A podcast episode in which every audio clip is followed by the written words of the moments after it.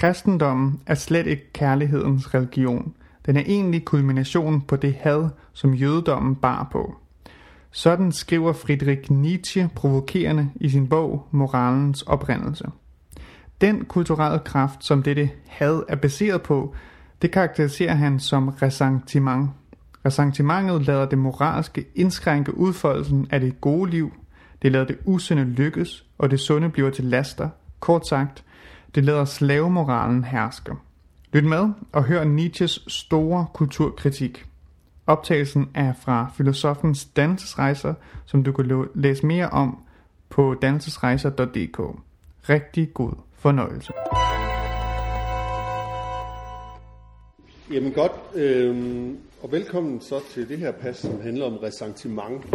Og på noget så tænker jeg, at det, handler, det kommer til at handle lidt om hævn også, sammen med øh, på torsdag, hvor vi også skal snakke lidt om hævn. Men det, som jeg vil starte med, jeg tænker egentlig bare, at vi læser op noget her fra øh, Nietzsches bog, genea, eller Moralens genealogi, hedder den faktisk i den nye oversættelse. Moralens oprindelse hed den i den gamle. Det det, vi har fået kopier af? Ja, Sur genealogi der moral fra 1887 af Nietzsche. Og jeg tænker bare simpelthen lige at læse igennem, og så øh, forklarer jeg ikke umiddelbart teksten, men så forklarer jeg, prøver at forklare, hvad det er, Nietzsche vil sige med det. Øh, men der er tre paragrafer, og de hedder 8 og 10 og 14 i første del af den her bog, som er i tre dele, og som altså kommer i 1887. Øhm, som skal forklare det her begreb, som Nietzsche bruger, som vi måske er lidt svært ved at oversætte, men han bruger sådan det franske begreb ressentiment. Og det er noget med en sentiment, eller en følelse, der er øhm, reagerende på en særlig måde, kan man godt sige. Og det første, det handler faktisk om, øh, hvordan han mener, at øh, det er jødernes had, der, der sætter sig igennem via kristendommen. Øh, og det er øh, paragraf 8 her. Jeg læser bare lige lidt op. Men forstår I det ikke? I har ikke øje for noget, som har brugt 2.000 år til at nå sejr. Det er ikke noget at undre sig over. Alt, hvad der er langt, er svært at se og overskue. Men dette er, hvad der skete. Ud af stammen på dette hævnens og hadets træ, dette jødiske had, øhm, der er det dybeste og mest sublime, eftersom det skaber idealer og omskaber værdier. Og hvis lige aldrig har været på jorden, voksede der noget lige så uforligneligt frem, en ny kærlighed. Den dybeste og mest sublime af alle slags kærlighed. Og af hvilken anden stamme havde den også kunne vokse? Altså ud af jødedommen. Men man skal ikke forledes til at tro, at den måske er vokset frem som den egentlige forkastelse af hævntørsten og som modsætningen til det jødiske had. Nej, det omvendte er sandheden. Kærligheden voksede ud af hadet, som dets krone, som den triumferende krone, der udfolder sig stadig bredere i solens eller klareste lys, men som i lysets og det højeste rige øh, var ude efter det selv samme hadsmål.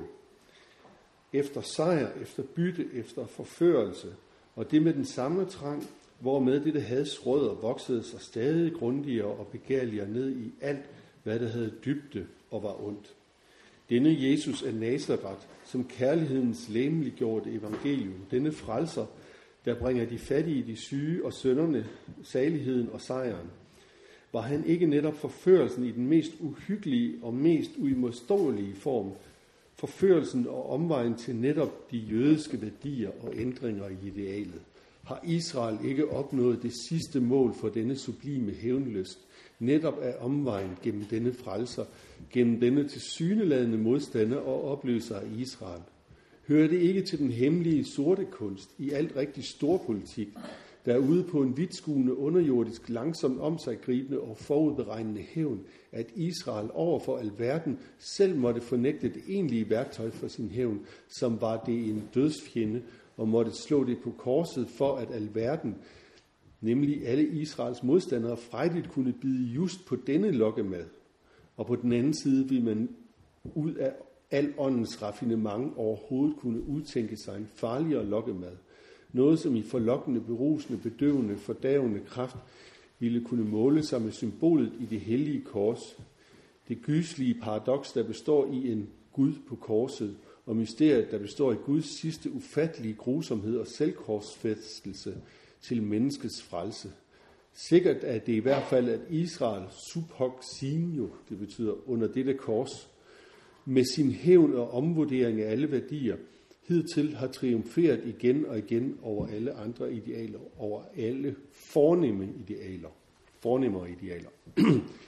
Så det her, det er altså det første her, vi skal nok forklare, hvad det er, ressentiment senere, men det vi får at vide her, det er faktisk, at jødedommen ikke hader kristendommen, men at kristendommen er kulminationen af et had, som klæder sig ud som kærlighed og får alle til at bide på. Øhm, og så kommer der så det her med de fornemme idealer. Der vil han her i, i paragraf 10, så skældner han, så han skifter sådan lidt mellem to vurderingsmåder, som I kan prøve at lægge mærke til. Og den første, det er altså ressentimentets, eller denne, øh, dette form for øh, øh, raffineret had. Hmm. Og det er det, han kalder slaveopstanden.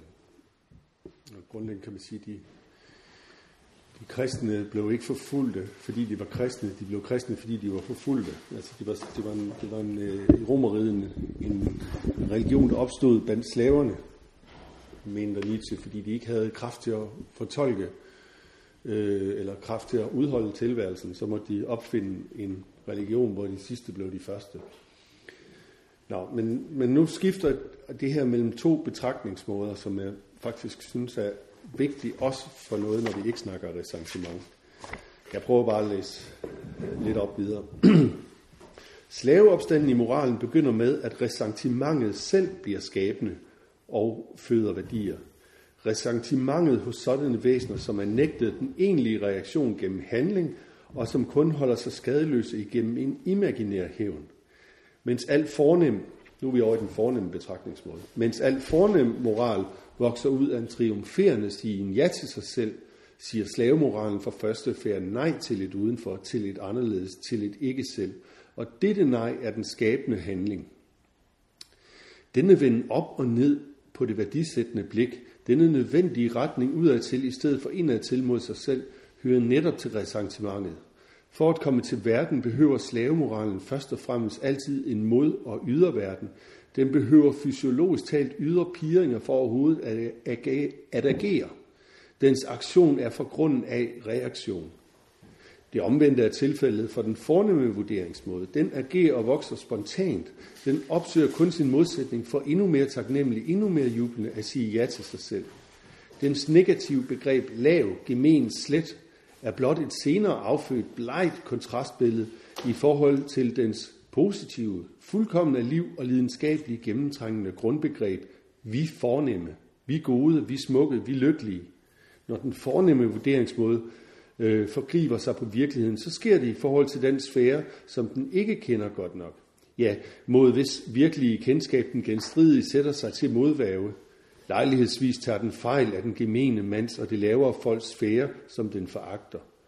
På den anden side bør man betænke, at i hvert fald følelsen af foragt er at se ned på, er at se overlegen på, når ellers denne følelse forfalsker billedet af den foragtede, står langt tilbage for den forfalskning, hvormed det indestængte had, den afmægtiges hævn, forgriber sig på sin modstander. En ifigie, en ifigie naturligvis. I virkeligheden er der i foragten iblandet for meget skødesløshed, for meget tagen let på tingene. Det er altså stadigvæk den fornemme betragtningsmåde, der selv når den tager fejl, når den kalder noget for gement eller lavt, så kan den selvfølgelig godt tage fejl, men det er ikke fordi, at den er så optaget af, hvad det er for en egenart, det den beskriver har. Øhm, så, så i virkeligheden er der i foragten blandet for meget skødesløshed, for meget tagen let på tingene, for meget sent den anden vej og utålmodig, selv for meget af egen glædesfølelse til at foragten skulle være i stand til at forvandle sit objekt til et egentligt vrængbillede og uhyre. Det er det ressentimentet, det forvandler sin fjende. Det fornemme blik kan også tage fejl, men det er, ikke så, det er simpelthen ikke så optaget af naturen, at det, det tager fejl af. Man bør ikke overhøre de nuancer af nærmest velvilje som for eksempel den oldgræske adel lægger i alle de ord, hvormed den hæver sig op over det lavere folk. Hvordan en slags beklagelse, hensyn og overbærenhed hele tiden indsniger sig sukkersødt, lige indtil næsten alle ord, der tilkommer den gemene mand, er endt øh, som udtryk for ulykkelig og beklagelsesværdig. Så hopper vi lige lidt over, så han opholder sig her ved nogle forskellige græske ord for den måde, som den, det han kalder den fornemme eller den aristokratiske betragtningsmåde, taler ned om det, der er underlegnet på. Øhm, og så øhm, og så vender han tilbage til øhm, til, den, til lidt længere nede på siden vender han tilbage til den her øh, spørgsmålet om den her slavebetragtningsmåde. Eller faktisk så er det den fornemme, den fornemme betragtningsmåde, han taler om. De skulle ikke først kunstigt konstruere deres lykke ved at kaste et blik på deres fjender. Altså, de har ikke brug for at føle deres overlegenhed ved at sige, øh, at naboen kan da få mindre for huset i Hammerslag. Derfor er vi overlegne. Sådan tænker den overlegne ikke. Den, den overlegne betragtningsmåde øh, hvad skal man sige, føler sig overlegen, eller føler glæde nok i sig selv, og om de over ved siden af kan noget mindre, det er det, det, den bygger sin identitet på, modsat ressentimentet. Øhm, Men hvad med ressentimentet længere nede? Og nu har vi brug for narkoselægerne her. Hos dem optræder lykke i det væsentlige som narkose. Bedøvelse, ro, fred, sabbat, afspænding og udstrakte lemmer, kort sagt passivt. Mens det fornemme mennesker lever fremadrettet i tillid og åbenhed, Genejers af ædel byrd understreger nuancen oprigtig og vel også naiv. Så er mange menneske hverken oprigtig eller naivt, eller ærligt, eller ligefrem med sig selv. Det sjæl skæler, dets ånd elsker smuthuller, snigeveje og bagdør. Alt skjul virker på det som dets verden, dets sikkerhed, dets viderekvælelse. Jeg kan lige mærke til det der, det sjæl skæler. Der har vi noget med splittelsen, ikke?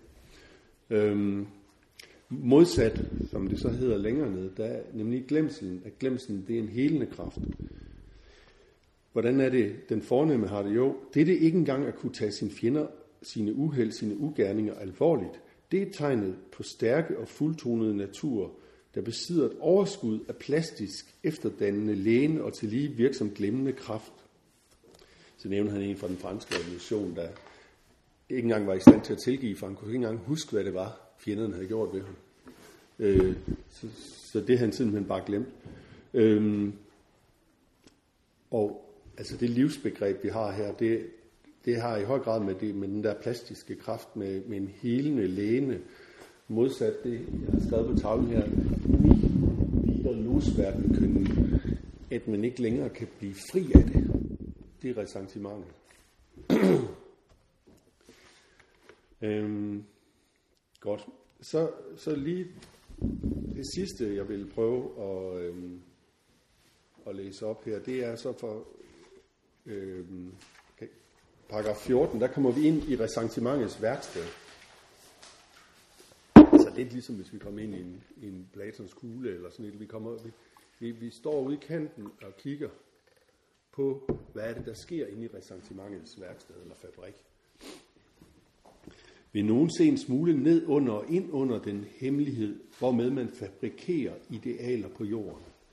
Det var det, vi lidt berørt i går med, at han siger det her med idealer det er noget, der flygter fra jorden. Altså jorden, det er også det, der er nu. Øhm, vi kommer så ind i idealfabrikken her. Hvem har mod til det? Nu vel. Her er blikket åbent ind i dette dunkle værksted. Vent endnu et øjeblik, min gode herr Næsvis og Vågehals, som jo er med derinde og kigge i, i ressentimentsværkstedet. Deres øjne må først vende sig til dette falske, flakne lys. Sådan. Så der er et falsk og flakne lys, og vi fik også at vide før, at dermed det sjæl skæler, og øh, at øh, hvad var det, vi fik mere at vide, at øh, dets ånd elsker smuthuller, snigeveje og bagdøre. Alt skjuler sig, virker på det som dit verden, det er sikkert. Nå, øh, vi er kommet ind i værkstedet her, eller fabrikken. Hvad foregår der nedenunder? Sig mig, hvad ser de? De med den farligste nysgerrighed. Nu er det mig, der lytter. Jeg ser intet, men hører så meget mere. Der lyder en forsigtig sagte lumsk visken og tisken for alle kroge og hjørner. Det forekommer mig, at man lyver. En sukkersød mildhed klæber ved hver en klang. Svaghed skal omlyves til fortjeneste. Det er om ingen tvivl. Det står sådan til, som de sagde. Fortsæt. Og afmagten, der ikke gengælder til godhed, den ængstlige lavhed til ydmyghed, underkastelsen under dem, man hader, bliver altså omdøbt til lydighed. Afmagt til godhed, den ængstlige lavhed til ydmyghed, underkasten bliver, sådan, kalder man så lydighed. Nemlig mod en, om hvem de siger, at han befaler denne underkastelse. De kalder ham Gud. Den svages, den svages forsagthed, selve fejheden, som han er rig på, hans langmodighed, når han står pænt og venter ved døren, bliver her til gode navne, såsom tålmodighed. Der, er der også hedder dyden, og dyd kommer vi tilbage til, men dyden bliver omdøbt i ressentimentet på den her måde. Ikke at kunne hævne sig, kaldes ikke at ville hævne sig, måske endda tilgivelse. Til de vide ikke, hvad de gør, vi, ved, vi alene ved, hvad de gør. Det er sådan den kristne øh, tilgivelse. Ikke? De ved ikke, hvad de gør. Man taler også om kærligheden til sine, til sine fjender, og sveder herved. Modsat den fornemme sjæl, der betragter sine fjender, og måske endda har lidt ærefrygt, eller øh, ser med storhed eller på det. Godt, øh, det fortsætter så sådan lidt på samme måde. Nu tror jeg egentlig bare, at vi går over til at prøve at forklare noget af, hvad, hvad, hvad er alt det her for noget? Øh, og hvad, hvad, hvordan er det, Nietzsche ser på verden? Så man skal forstå, for det første, så, så taler vi på en måde her om enheder, der både kan være meget mindre end et menneske, altså små kræfter, impulser kaldte vi dem i går, forskellige, øh, øh, det kan være noget, et enkelt individ er fuld af, det kan også være på individniveau, det kan sådan set også være på kollektiv niveau, øh, en kulturkritik, eller det kan være, øh, hvad ved jeg, øh, mediebilledet, det kan være, altså det kan være, det er mange størrelser på én gang, men det man skal forstå, det er, at de her størrelser, de er fulde af kræfter. Og øh, hvad kan man sige, verden sådan i Nietzsches optik, det er kræfter, der sætter sig sammen med, og nogle gange kæmper mod kræfter. Så det er mere kraften, der er mindste enhed, eller viljen til magt, som den også hedder nogle gange. Øh, men det er vilje, vilje til magt handler ikke bare om, man skal sige magt her.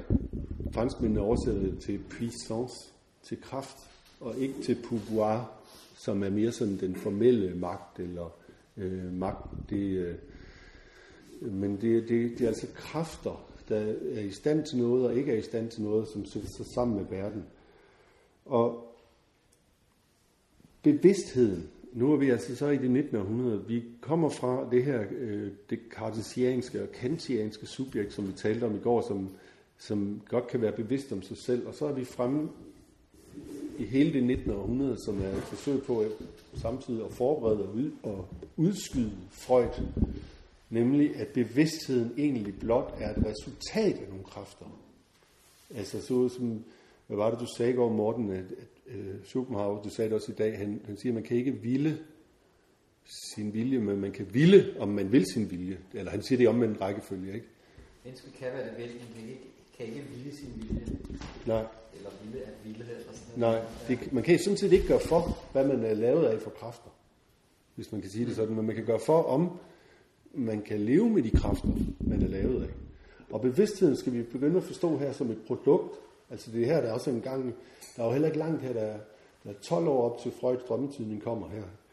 Øhm, så mm, når jeg siger det her med, at kroppen kan være meget, så er det jo både fordi, det her det er en psykologi, men det er også en kulturbeskrivelse. Og det er, og jeg tror, man skal forestille sig, hvis man for eksempel tænker, hvordan kan jeg have det her med ind i min terapeutiske verden, så må man sige, så skal du i hvert fald tænke, at du sidder over for et kraft, kraftkompleks. Og så må du spørge, hvad Nietzsches grundspørgsmål er så, hvem taler? Hvad er det for et kraftkompleks, der taler lige nu? Når man siger, jeg savner dig, siger, hvad er det så for en kraft, eller hvad er det for en indstilling, der ligger bag? Er det en forsmåelse, eller er det en, en, be, en bekræftelse af noget? Sådan, så han, det er noget med at spørge, det vi er i gang med her, det er jo det er ikke så sært, at, at Freud og Nietzsche og Marx senere i af Paul Ricoeur, da de vender tilbage i fransk filosofi i 60'erne og 70'erne, bliver kaldt mistankens mestre. Altså, det er noget med at have mistanke til det, der bliver sagt. Hvad er det for nogle kræfter, der taler der i det, der, der taler? Og man kan sige det sådan, at et hver krop, om det så er en menneske eller en kultur eller hvad det er, er sammensat både af aktive kræfter og reaktive kræfter. Og det sunde, den sunde krop eller den sunde kultur, det er den, hvor de aktive kræfter dominerer, men øh, hvor de reaktive kræfter også er der, men de har en funktion i forhold til handling. Øhm, de aktive kræfter i sig selv er sådan set blinde, og hvis det kun var det, så kunne man ikke lære noget, man kunne ikke udsætte noget, men man vil bare. Altså den er sådan, det, det er bare en, en, en uspoleret vilje på en måde. Ikke? Mens øh, de reaktive kræfter, de kan noget godt. De kan nemlig udsætte, og de kan dele, de kan dele kraften fra det, den kan. Altså så kan den, jeg tror, der er et eksempel med, øh, altså Freuds realitetsprincip, at er noget med, hvis man sætter en, en høne og en rotte ind i et rør her, og der er et net på her, og så ligger der noget, de kan spise herude. Så skal de tilbage ud af røret og gå rundt for at få fat i det, de kan spise. Det kan hønen ikke finde ud af. Den, kan ikke, den, kan, den bliver bare stående, men rotten kan godt tænke, okay, hvis jeg kan vente lidt med at spise, så kan jeg gå ud og få det. Øh, så så øh, rotten har en, et realitetsprincip, vil det være hos Freud. Det er i stand til at udsætte sin aktiv vilje, og dertil bruger den sin reaktive vilje. Så det den kan, det er, at den kan dele, den, eller den kan udsætte, den kan forhindre handlingen, den kan holde handlingen tilbage, hvilket er godt nogle gange. Altså den, den fornemme, som jo skal skrives frem her, er ikke en, der kun kan finde ud af at handle, han kan også finde ud af at vente. Altså, hvad ved jeg, hvis man skal være galant eller høflig, så kan man også vente på, at det bliver ens tur, inden man, man siger noget, for eksempel. Ikke? Øhm, men den er så sådan i stand til at dele, den reaktive kraft er i stand til at dele den aktive kraft op i dens rene handling, og så dens væren, så at sige, så den kan gemme den, så den aktivt kan handle sig ud senere. Det kan jo også bare være sådan noget at udsætte, hvis, hvis man kun havde aktiv vilje, så ville man heller ikke kunne vente på, at en bil øh, kørte forbi. Man ville bare komme til at gå ud for den. Ikke? Så en reaktiv vilje er en, der, der, holder, der kan holde tilbage eller forhindre handling. Og den kan også, den kan også dele, altså når vi ser den, øh, apropos splittelse, ikke? Altså den kan jo den kan, den kan skille op i et os og dem. Men den er, det, der er vigtigt i den sunde krop, eller det sunde kultur, det er, at det ikke er den reaktive kraft, der dominerer. Det er den aktive kraft, der dominerer. Og den, den reaktive kraft virker øh, til at forhindre eller udsætte handlinger. Øhm, og det er også vigtigt i forhold til enhver lov. Enhver lov er jo en, en tilbageholdelse af noget, du kan, hvis man kan sige det sådan. Man må ikke gøre alt, hvad man kan. Du har en bil, der kan køre 230 km i timen, du må køre 80. Ikke? Der, der er noget kunden, du, du holder tilbage der. Og det synes jeg er en meget vigtig skældning mellem etik og moral, som øh, tit bliver rodet sammen øh, på dansk. Øh, fordi moral handler i høj grad om ikke at gøre alt, hvad man kan. Øh, eventuelt nogle gange, at man burde kunne sætte sig i stand til at kunne noget, som man ikke kan endnu. Men i høj grad handler det om, hvad man gør, hvad man kan. Men etik, det handler om et godt liv. Og man kan sagtens være et meget moralsk menneske, uden at have et særligt godt liv. Ligeså vel som man også kan være, hvis vi nu tager loven herover. Det her, det er jo det, det er også to andre ord, der jo tit bliver blandet sammen. Det legale og det legitime. Altså, man kan også være et meget lovlydigt menneske, uden at være et moralsk menneske. Altså, man kan godt være et lovlydigt menneske og et dumt svin på samme tid. Det er, ikke, der er ikke noget, der forhindrer. Men man kan også sagtens være både et lovlydigt og et moralsk menneske, uden at have et særligt godt liv. Men der er sket noget med etikken, og det, det er blandt andet noget af det, han er inde på her, øh, og som har med dyd at gøre, og dyd har med dulighed at gøre. Så Aristoteles kan for eksempel tale om hestens dyd. Hvad er en god hest? Det er en, der løber godt. Hvad er en god øh, jagthund? Det er en, der er god til at hente byttet. Hvad er en god, øh, hvad siger hvad er dyd i øje? Øh, arete hedder dyd på græsk. Hvad er dyd i øje? Jamen det er det, der er perfekt afbalanceret mellem nærsynlighed og langsynlighed. Det betyder også, at den gyldne middelvej, det er ikke, det er ikke, en, det er ikke et kompromis. Det er en tilspidselse. Man kan sige det sådan, ikke? Ligesom det, man kan ikke sige, at det, det er vel, meget velseende øje. Det er sådan nogle gange langsynet, nogle gange nærsynet. Nej, det har lige den perfekte afbalancering af de to. Øhm, men det, øh, det der er sket noget med, fordi moralen har fået overtaget. Så hvad er det så, der er galt, Nietzsche? Ja, der er noget galt med kulturen, som også er noget galt med menneskene, øh, fordi de også er kulturprodukter. Og der er opstået nogle regler for, hvem der lykkes og ikke lykkes, som ikke lader det sunde lykkes, men lader det usunde lykkes. Og det gør jo så, at der er flere og flere, der ligesom, øh, kan man sige, øh, tilslutter sig den her usunde betragtningsmåde, som ikke står i livets tjeneste. Øhm, det, der er sket, det er, at de reaktive kræfter har fået overtaget. Og når de reaktive kræfter får det overtaget, så øh, er det, at det, han kalder slavemoralen, opstår. Og hvordan, hvordan skal vi forklare, øh, altså, øh, hvordan skal vi forklare det? Det er jo det, altså ressentiment, prøv lige at sige det igen, ressentiment, det er, det, det, det opstår, når de reaktive kræfter er blevet de dominerende. Det vil sige, det, der tilbageholder handling, er blevet det dominerende frem for det, der handler. Øh, og det kan jo forklare, hvorfor dyd lyder mærkeligt i vores ører. Ikke? Fordi hvad er en dydig pige i den kristne moral?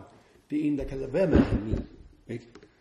Mens, mens det dydige, altså den dydige i den, i den fornemme, eller den antikke græske betydning, betyder at kunne handle. Det betyder også nogle gange at kunne holde tilbage, men at kunne udfolde sig selv som menneskes dyd etik, det er at kunne udfolde sin menneskelighed mest muligt.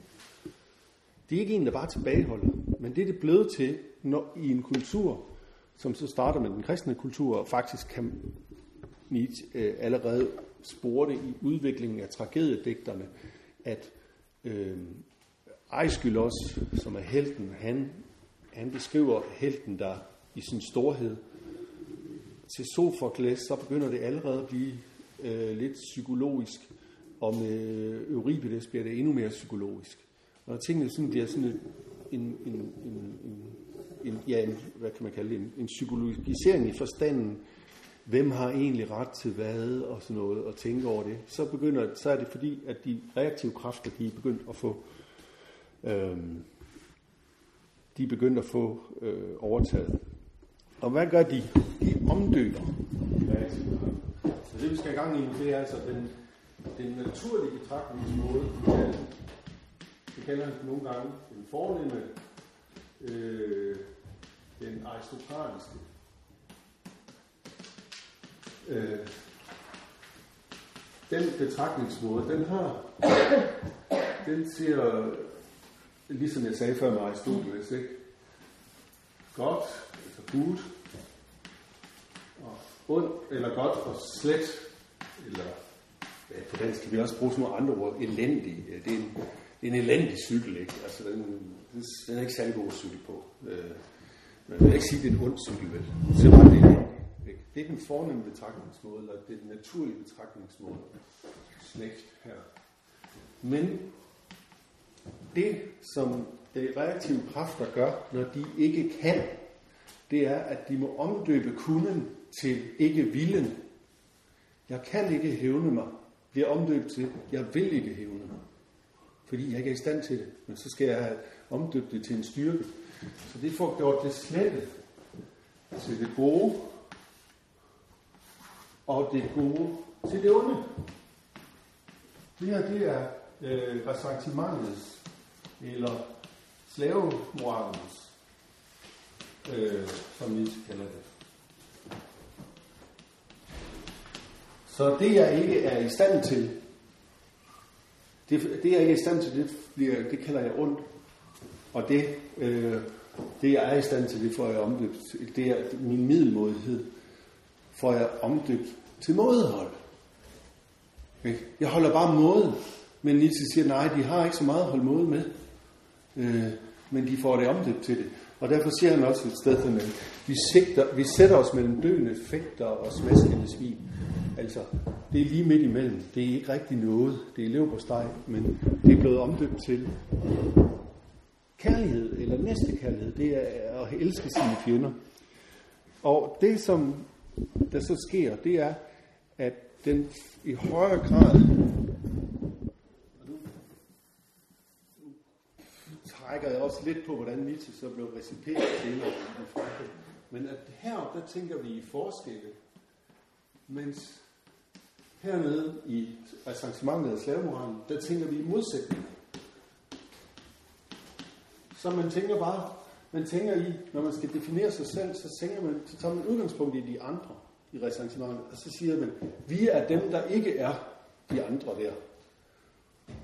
Altså vi er dem, der, hvad, hvad, hvordan er I gode? Jo, hvad der ved, at vi ikke er onde. Men her der tager man, der, man definerer sig ikke i forhold til det der. Og det er det, han mener, når han siger det der med at se ned, den måde, man ser ned på, på nogen på, det er bare at sige, at de, ja, det er en elendige cykler, de har, eller det der, det er en dårlig, det fungerer da ikke så godt, det der. Men det er ikke noget med, at jeg har indsigt i dem, og derfor kan jeg se, at jeg ikke er som dem, men er større end det. Og det er også problemet, hvis vi, vi talte jo om, om Hegels her slavedialektik i år. Problemet der for, for, for det her, det er, at vi har brug for anerkendelse. Vi har brug for, vi har brug for hele tiden at fremstille det der som ondt, for at det selv kan kalde sig god. jeg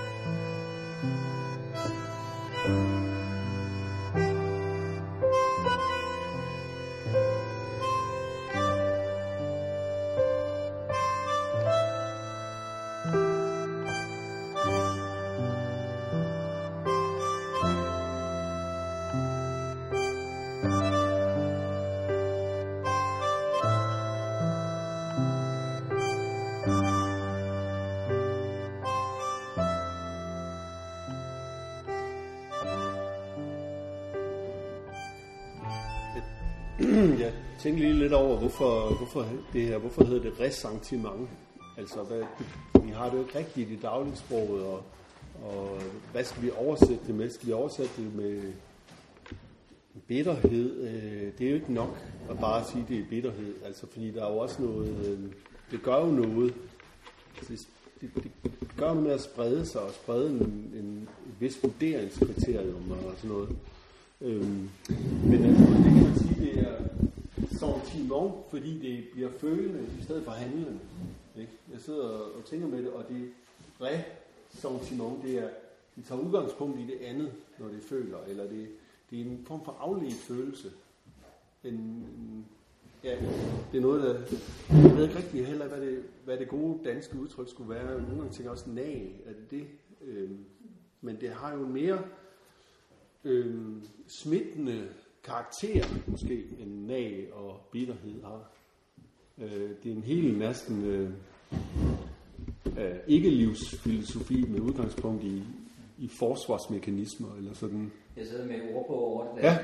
hvor digitale former, der står i deres, det er en halvgang ordbog, følelse af uvilje, harme eller bitterhed, især følelse af at være blevet forurettet, fortørnelse, misbehag og Ja. sådan ting og. Ja. På spansk, det ord sentir, verb sentir, det betyder at føle. Mm. Ja. Og, og det er sådan et rebound på det, så kan man sige. Ja. Samme på fransk. Det er også. For jeg tror, det er der kommer fra. Ja. Så det, det er noget, der er sådan... Ja, slå tilbage overfølsom. Er det ikke følelse, det er overfølsomhed eller sådan noget? Ja, sådan en forstærkelse i det der re Ja. Ikke? Ja. Et eller andet er blevet for meget. Ja. Øhm, Der er man kan sige, bitterhed, det kan være, fordi, at sådan, du kommer, det, du, en følelse af bitterhed, hvis du, hvis, hvis du har en indestængt vrede, så kan du kanalisere din vrede ud. Eller sådan.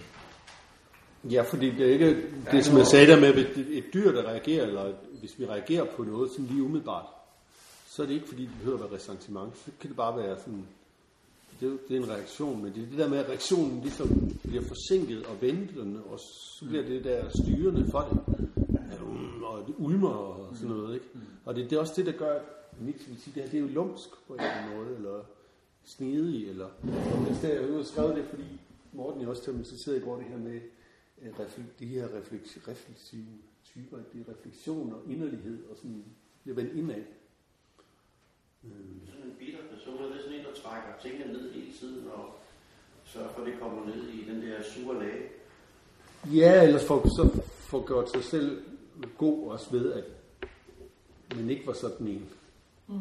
Så er det ikke på Og Ja. ja, okay, ja, så ja, så ja, det er nok, ja, det kan jeg godt se. bekostning af den anden på en måde. Ja. Mm. Ja. Det er jo sådan, man lever sammen med en, der er bitter, ikke? Og det er sådan en, der Ja. altid Ja. bøver, bøver. Jo, men det er jo ikke nok bare at sige, altså, trække sin partner ned i søle, men også at sige, øh, os der ikke er så overfladiske, vi render jo ikke rundt og fløjter hele tiden med. Det kaldes på svensk en snødeflyt. Nå, er det ikke en sur brud? Ja. Nå, ja.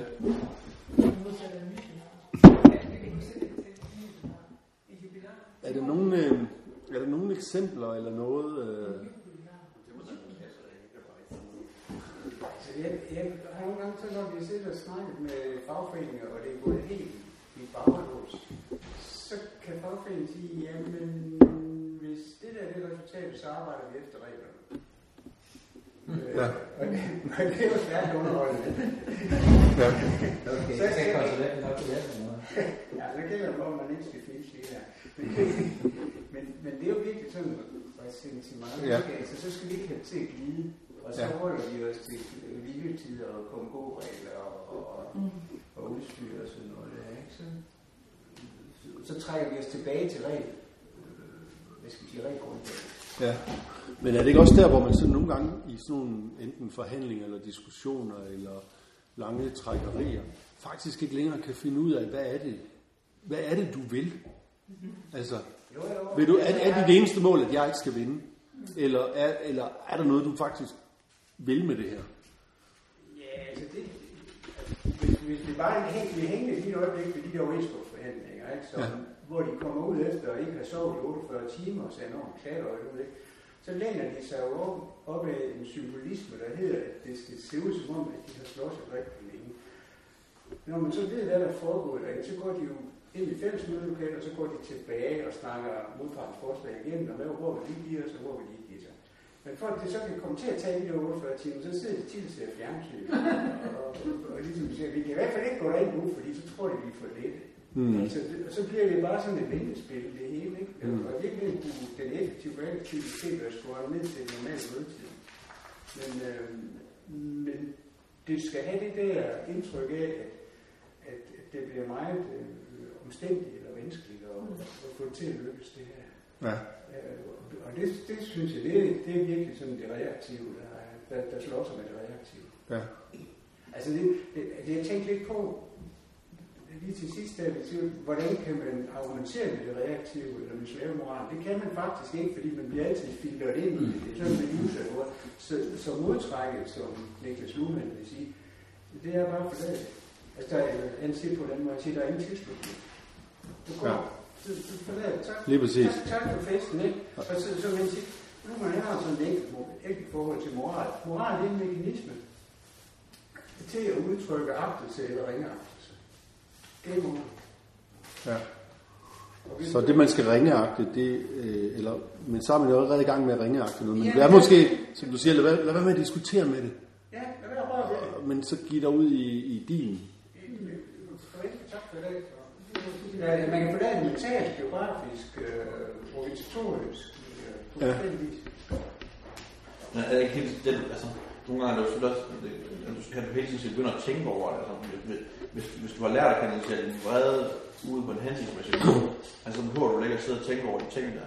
Og så sætter du bare grænsen på der, eller hvad skal man sige, hvad så der. Øh, altså, det er jo mere, jeg tænker også, folk, folk der nogle gange har måske ikke har i på alle områder lært at kanalisere deres vrede hensigtsmæssigt ud, de har måske en vrede, der skaber farlige situationer i nogle sammenhæng. Og så er det jo klart, så, så, så bliver de nødt til ligesom at beherske sig, ikke? Så, bliver, så bliver de nødt til at tænke over det, sådan, fordi, øh, fordi de kan ikke bare, de kan ikke bare fortsætte med den vane, eller hvad skal man sige. Ja. Ja, det var også noget af det, jeg siger. Altså, altså, jeg tænker, passiv aggressivitet, det kan godt være en, Ja. en, en del af det. Mm. Altså, Ja. det kan være en måde at reagere ud på det der. Men der vil også, hvis det her bliver meget styrende, så... Øh, altså, jeg, jeg blev spurgt i fredags til weekendvisen, hvorfor tror du, at identitetspolitik kommer op lige nu? Der er et svar, jeg ikke tør at give, som er, det er fordi, det er offermagten, der styrer. Det er simpelthen, øh, ja, offermagten er så stærk, at du skal, hvis, du kan, hvis du skal vinde, så kaster du dig bare op som offer. Der krænker mig. Det er ligesom at se øh, nogle af de der fodboldspillere, der filmer, ikke? Sådan, ej, ej, ej, ej, ej. Sådan, jamen, jeg er offer, jeg er offer. I stedet for at prøve at score mål. At altså? Øh, jamen, altså, hvis jeg skulle se det med det her perspektiv, ikke, så vil jeg sige, at øh, det er fordi, at, øh, at dem, der ikke vil noget andet end at hævde sig selv, som, som Mon siger, altså formålet det er, at jeg skal op. Det er sådan set det eneste formål med det. Det er ikke fordi, jeg vil. Øh, altså hvis nu... Man, ja, man, man kan måske også sige, at der er noget over... Øh, der er måske noget livsbekræftende over gay parade, eller sådan noget, ikke? Hvor, hvor er det munter at være bøsse, ikke? Det er noget i, men at sige, ej, for satan LBQT, nu er jeg krænket her, ikke? Det er jo, det er jo sådan, så bruger man den der, øh, altså offermagt, som er så stærk. Ja, ja, du får faktisk reaktionen, det er, at øh, skattemændene, de får en imødekommende det problem, at de laver din anerkendelsespolitik.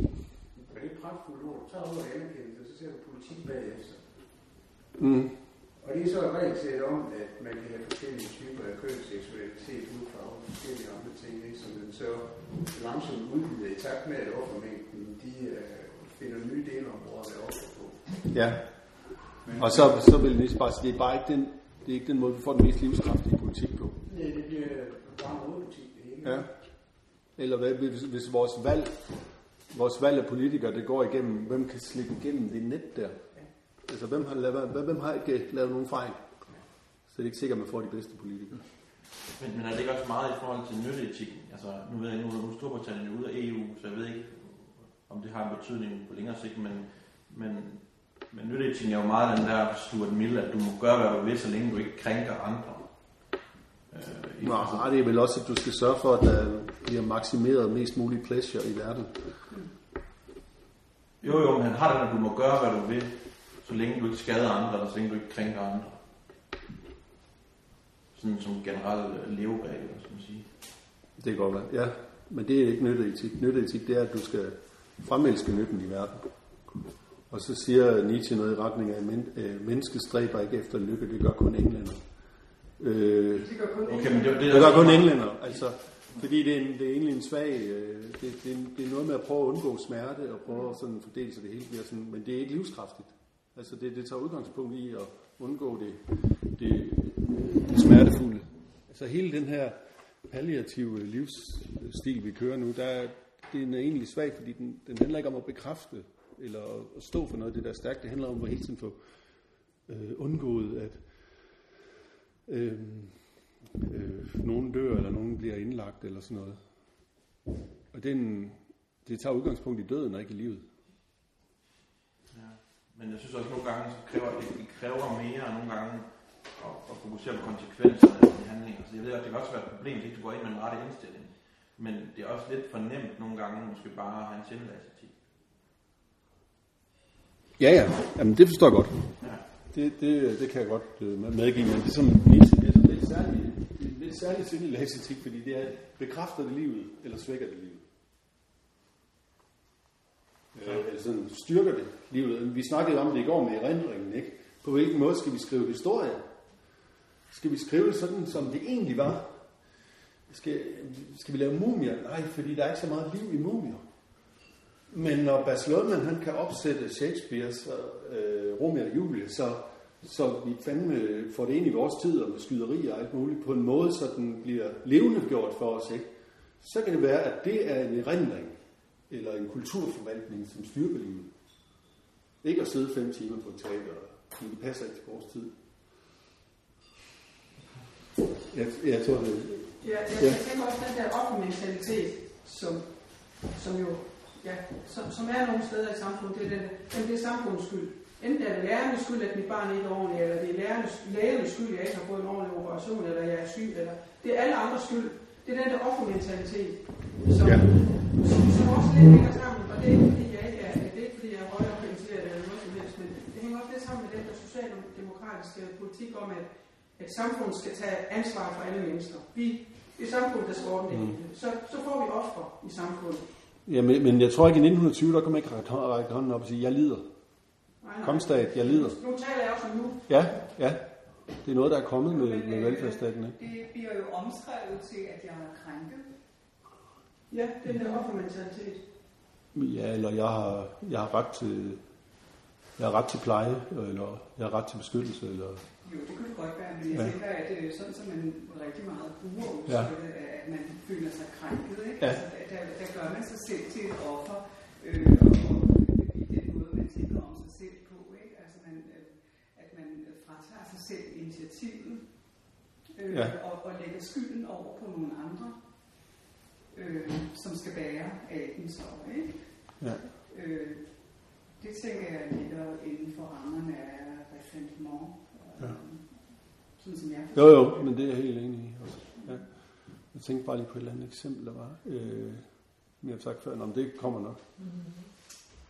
Nogle gange for at forstå nogle begreber, I var Ja. lidt inde på det, så, så mangler jeg lige at begribe, hvorfor, øh, eller hvad, hvad Nietzsche, øh, hvor, hvor, ud, eller hvorfra voksede hans teori, eller tænkning, eller begrebsdannelse her? Hvad, hvad, hvad, hvad, hvad, Altså- hvad kommer det ud af? Hvad ses det i forhold til? Hvad vil han beskrive med det? Hvad, hvad, hvad, hvad, hvad ser vi? Hvordan forstår vi det i dag? Altså sådan mere på et begrebsniveau. Men det er jo i høj grad kristendommen, der står for skud der. Altså, Ja, at, han var præstets søn. jo. ja, Det, de, de har det tit svært, har jeg bemærket. men i stedet for at sige, at han, Nietzsche siger, som han siger, fordi han var præstesøn, så kan man sige, som øh, Adorno, at splinten i dit øje er det bedste forstørrelsesglas. Kan man sige. Så Nietzsche kunne se, hvad han kunne se, fordi han var præstesøn. Men, men hans begrebsdannelse, eller Mm. mm. ja, hvad Foucault kunne se, hvad han kunne se om normaliseringsmagt, fordi han var homoseksuel. Altså man, man kunne prøve at vende den den vej, i stedet for at sige, øh, og, og reducere det til deres biografi, så siger de, at det kan være, der er noget i deres biografi, der gjorde de der er lidt skarpere blik for noget. Ja, men sådan forstår jeg det også. Men, men Ja. hvad var hans intention så? Eller, altså, hvad, hvordan blev det forstået efter, eller hvordan er det aktuelt for os? Altså det, det er også klart, at der er jo også den form for naturalisme i slutningen af 1800-tallet, og altså omkring århundredeskiftet der, som er, altså man, tingene samtidig bliver sådan lidt i den, jeg må lige hjælpe mig lidt, Morten, men altså ikke sådan noget, jeg tænker også lidt senere på Johannes V. Jensen og sådan noget, der er sådan en vis øh, fremdrifter i naturvidenskaben, som gør, at man også sådan har en, en, en vis, øh, ting, tingene skal være ja, måske mere naturlige end, altså det er en kulturkritik.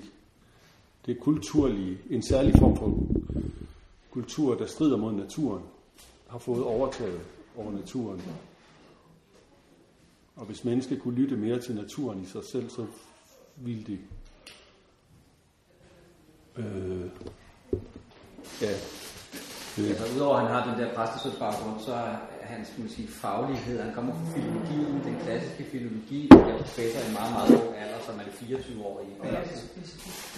Klassisk filologi, det vil sige, at han beskæftiger sig med den græske oldtid primært, og han øh, er meget optaget også til morgensamling, vitalisme, det er måske også det, du knytter lidt an til, hvis, du så hendes billeder, der havde hun sådan et Nietzsche-citat på et tidspunkt, eller nogle begreber, han havde Dionysos over for Apollon, Og det er noget, Nietzsche har beskæftiget sig med i meget ung alder, og især i en bog, der hedder Tragediens fødsel fra 1871, tror jeg nok, den kom mm. første gang.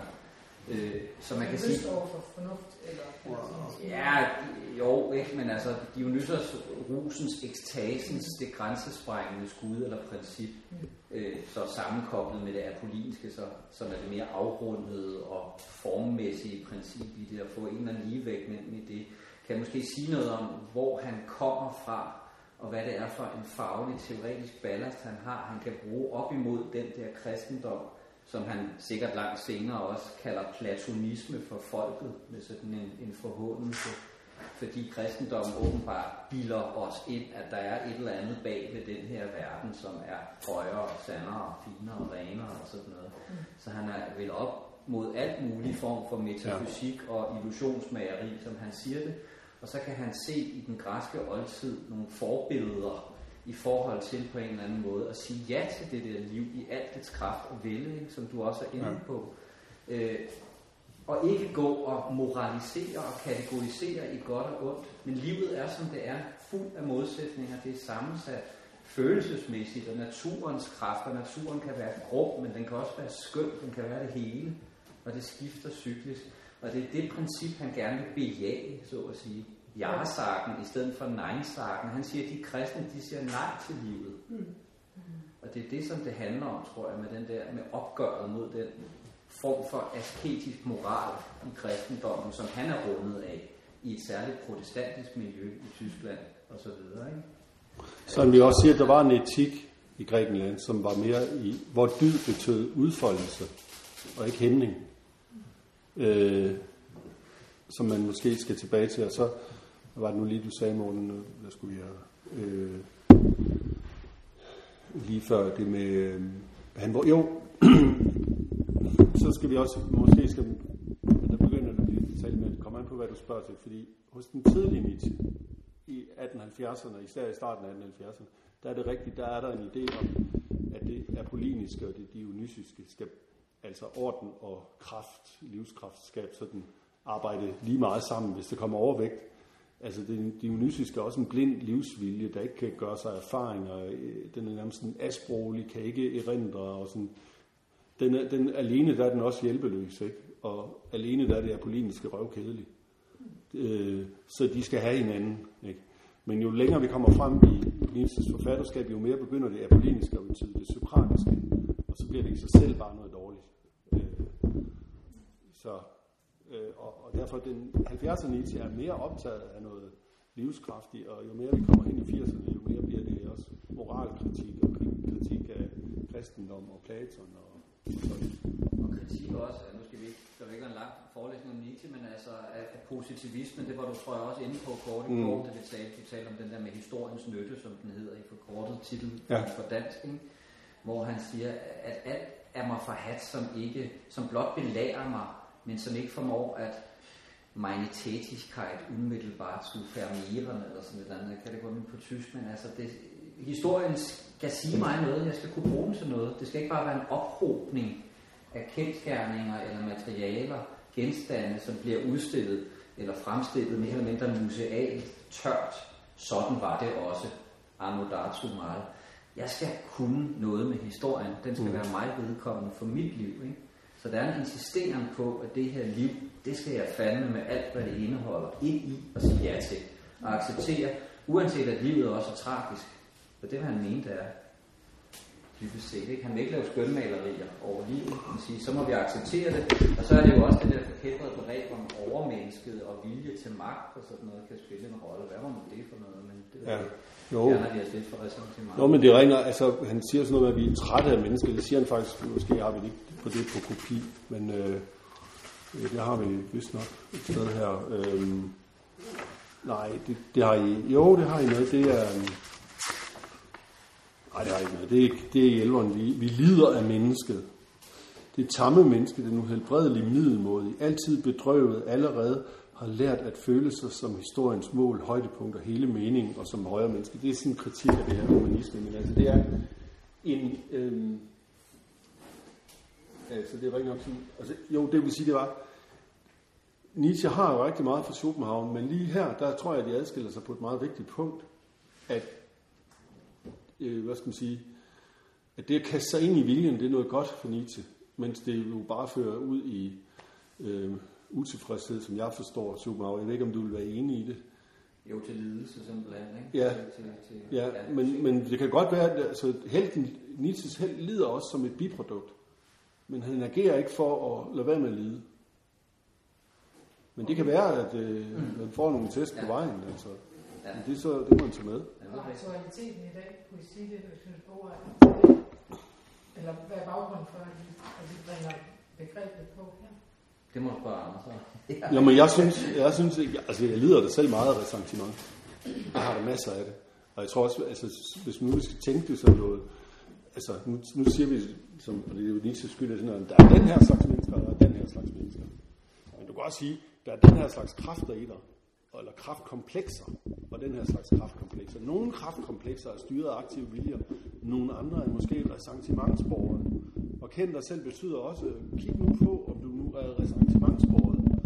Og noget er overindividuelt, altså det kan være øh, øh, kultur, eller jeg synes for eksempel, at øhm, øh, at, alle nyhedsudsendelser, tv-avisen og sådan noget, det er ekstremt ressentimentsbordet. Det er ekstremt ude efter, hvem har lavet fejl her, hvem burde have set det, hvem burde have gjort det. Det er ikke særlig livsbekræftende at se de nyheder.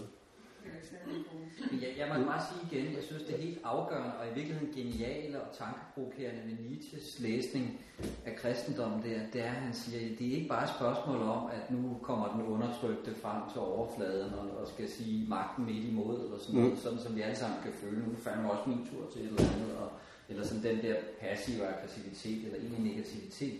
Men at det, at det handler om, at den hævnfølelse, den bliver til sejr og undertrykkelse af de andre via forførelsesstrategier. Ja, det er Det synes jeg er ret sindssygt. Øh, mm. Ikke om det holder hele vejen igennem, men det er ret, det er ret Mm. vildt tænkt af ham. Og i forhold til det, du sagde, Allan, så kan man sige, at den form for kristendomskritik er måske passé op asketiske idealer abonnerer vi måske ikke på i dagens Danmark endda, men vi har vel så heller ikke fået det nietzscheanske modsvar til det. Et eller andet stærkt menneske, som så kan stå selv og sige ja til livet, så får vi måske mere nogle af de der problemer, eller Welbeck, eller hvad ved jeg. Øh, et snosk forvirret ungt menneske, der ikke kan navigere i en selvstændig moden identitet, eller hvad, ved- hvad ved jeg. Ikke? Så det er jo ikke sådan, at Nietzsche siger, nu skal I bare gå ud og slå jer løs og knalde løs og dræbe jeres medmennesker eller sådan noget. Altså, jeg kommer til at tænke på det her med, altså, det, der med forførelse, så det er ikke præsent samtidig. Ja. Altså, vil- og det vel også beslægtet, eller det vel også det Foucault, de taler om på sin måde. Altså, Altså man bliver ført af, at øh, straffen skulle være human. øh. Ja, præcis. Øh, Altså, vi adapterer opfattelser af, hvordan vi bør være, eller hvordan øh, verden ser ud, og det, det, det bliver det naturlige. Ja. Øh, men, men det er det ikke. Det er jo konstrueret og Ja. skabt på en eller anden måde. Øh, hvor jeg synes, at, at øh, den naturlige position i dag, handler den ikke meget, altså, og, og hvor den, den øh, ressentiment øh, tænkningen handler meget om, øh, du er også sådan, og du gør også sådan øh, ved mig, eller sådan agtigt, ikke? Mm. Hvor, hvor den naturlige position, det vil være noget med at prøve at finde sine grænser, sine grænser, for Mm. hvad er det, jeg vil? Eller sine kræfter. Eller, Ja, kræfter, ja. ja. Øh, øh, I første række, så handler det vel om, øh, og nu fabulerer jeg bare lidt, Ja, ja. Øh, hvad hedder det, at, at finde ud af, hvor går mine øh, grænser, og, og hvor finder jeg mine kræfter til at, at, øh, at håndhæve på en eller anden måde. Ja. Og bevæge mig derhen, hvor jeg gerne vil. Ja. Øh, uden at fordømme de andre. Men, men, men det er bare mig, der, der finder ud af, hvad jeg vil være med til. Ja. Øh, og deri ligger vel også den sådan, adekvate reaktion på ressentiments øh, folk og, processer og strukturer. Mm. At forholde sig til dem og sige, hmm, altså, vil jeg være med til det? Ja. At køber jeg ind på den opfattelse? Så, så, så, så på den måde, der, der synes jeg, øh, at, at, at, at, at der, der, der har vi en relevans i Ja. dag. Altså, Altså hvis man har en medarbejder, der brokker sig rigtig meget, ikke, så man skal sådan, Vil du selv finde et andet arbejde, eller skal jeg hjælpe dig? Eller, øh, altså fordi... Jeg vil bare sige, det, Ja. det, det der, det jeg ikke, det jeg simpelthen ikke finde mig i. Altså, det, det er Nej. ikke, Nej. det, det, Skide godt sagt, synes jeg, det der, fordi det synes jeg rimer med et, et nøgleord hos Nietzsche her. Han taler om det, der forgifter. Mm. Det negative ressentiment, det forgifter. Det er i virkeligheden også en selvforgiftelse, eller forgiftning, eller hvad fanden det hedder. Men det forgifter hele klimaet, så at sige. Ja, Ikke? Eller den, der ligger under. Men det er noget andet at sige, sige fra på den der stunde måde, du beskriver der. Det er ikke at løbe med på den galej. Ja, det er som Men Lars at kalder på for Her fest. er jeg, jeg Ja. kunne tænke mig det her. Men udfordringen er det der, Ja. synes jeg, at, at, at vi rummer det enkelte individ rummer begge dele. Det tror jeg, du har fuldstændig ret i. Så, og, og, og, og kunsten bliver jo at finde ud af at skille tingene ad på en eller anden måde. Ja, og sådan, hvornår er det, jeg er styret af ressentiment, Ja, ja, og hvornår er det, jeg ja. egentlig gerne vil noget. Ja, Ja, fordi det foregår sådan ubevidst, eller Ja. under, under bordet på en eller anden måde. ja.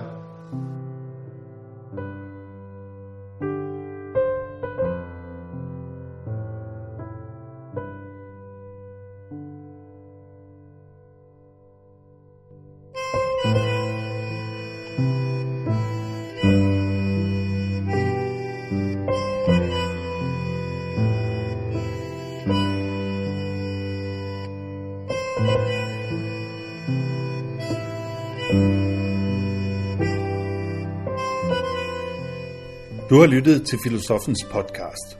Se mere på min hjemmeside filosofen.dk og tag med mig på dannelsesrejse. Se dannelsesrejser.dk. Mit navn er Anders Fogh Jensen. Tak fordi du lyttede med.